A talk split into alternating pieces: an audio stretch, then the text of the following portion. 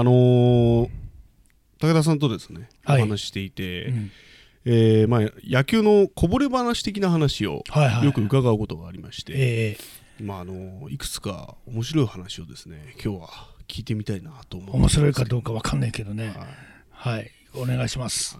あのまあ、長嶋茂雄といううん。誰もが知っている野球選手について、なんかちょっとこの前面白い話を聞いたんですけど学生時代の時の話があるっていうことで、そうですね。な数年前にあの長嶋茂雄の本を作るとちょっとお手伝いをしまして、はい、あの確かあの国民栄誉賞を取った頃ですね。2013年ねですね。その時にちょっとですねあの長嶋茂雄のバイオグラフを、えーと高校時代からなんかないかと思ってですね、桜高校に伺ったんですよ。母校の。そうです、えでそこにね何か資料がないかなと思って伺ったところですねーはい。あの高校のスコアブックがあったんですよ。高校時代に長嶋選手がそうです。残した成績がでね。1年から3年までちょっと途中かけてたのがあったんですけど、はい、大体7割ぐらい揃ってたんですよ。でそれはね当時のキャプテンが長嶋さんがプロに入った時に持ってたからこれは残しとかなきゃいけないということでそのとこだけちゃんと残ってたんですよ。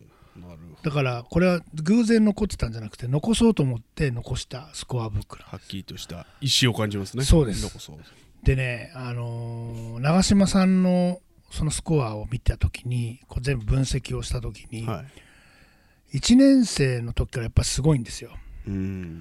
だけどねその時はね大体2打席3打席目ぐらいからパカパカってこう打ってるんですよ。ああなるほどなるほど。試合の後半にかけて、ね打ってます。えーアンダーそう1ヒットが出て年生2年生ぐらいは。えーそれがね3年になったらもう1打席目にガツンと打ってるんですよ。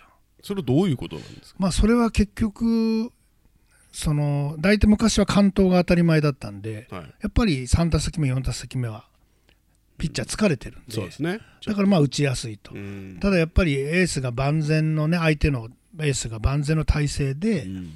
長嶋さんがこう打席立ってやっぱり出番出花をくじかれるような。うんそういう意味ではすごい驚異的な選手に思えたんじゃないかなと。やっぱり打順っていうのは4番だったんですか？4番でしたね。4番サード、えーはい。ああやっぱり。サードはね途中でそれもねまたなんかでお話できたらと思うんですけどね、はい。市川工業っていうところがあって。千葉県はい。でそことの戦いでダブルヘッダーだったんですけど、うん。1試合目がショートなんですよ。で2試合目がサードなんですよ。それがサード長嶋の誕生のスコアなんですよ。その試合でたまたまたまたまなのかわからないですけど。ショートでねやっぱり体がで当時でもうで大きくなりすぎて、うん。ちょっと動きが良くなかったと。うんでエラーがあったりしてで思い切って監督がサードにしたんですよね。そしたらまあ燃える男が誕生したと。でそれですごいんですよ。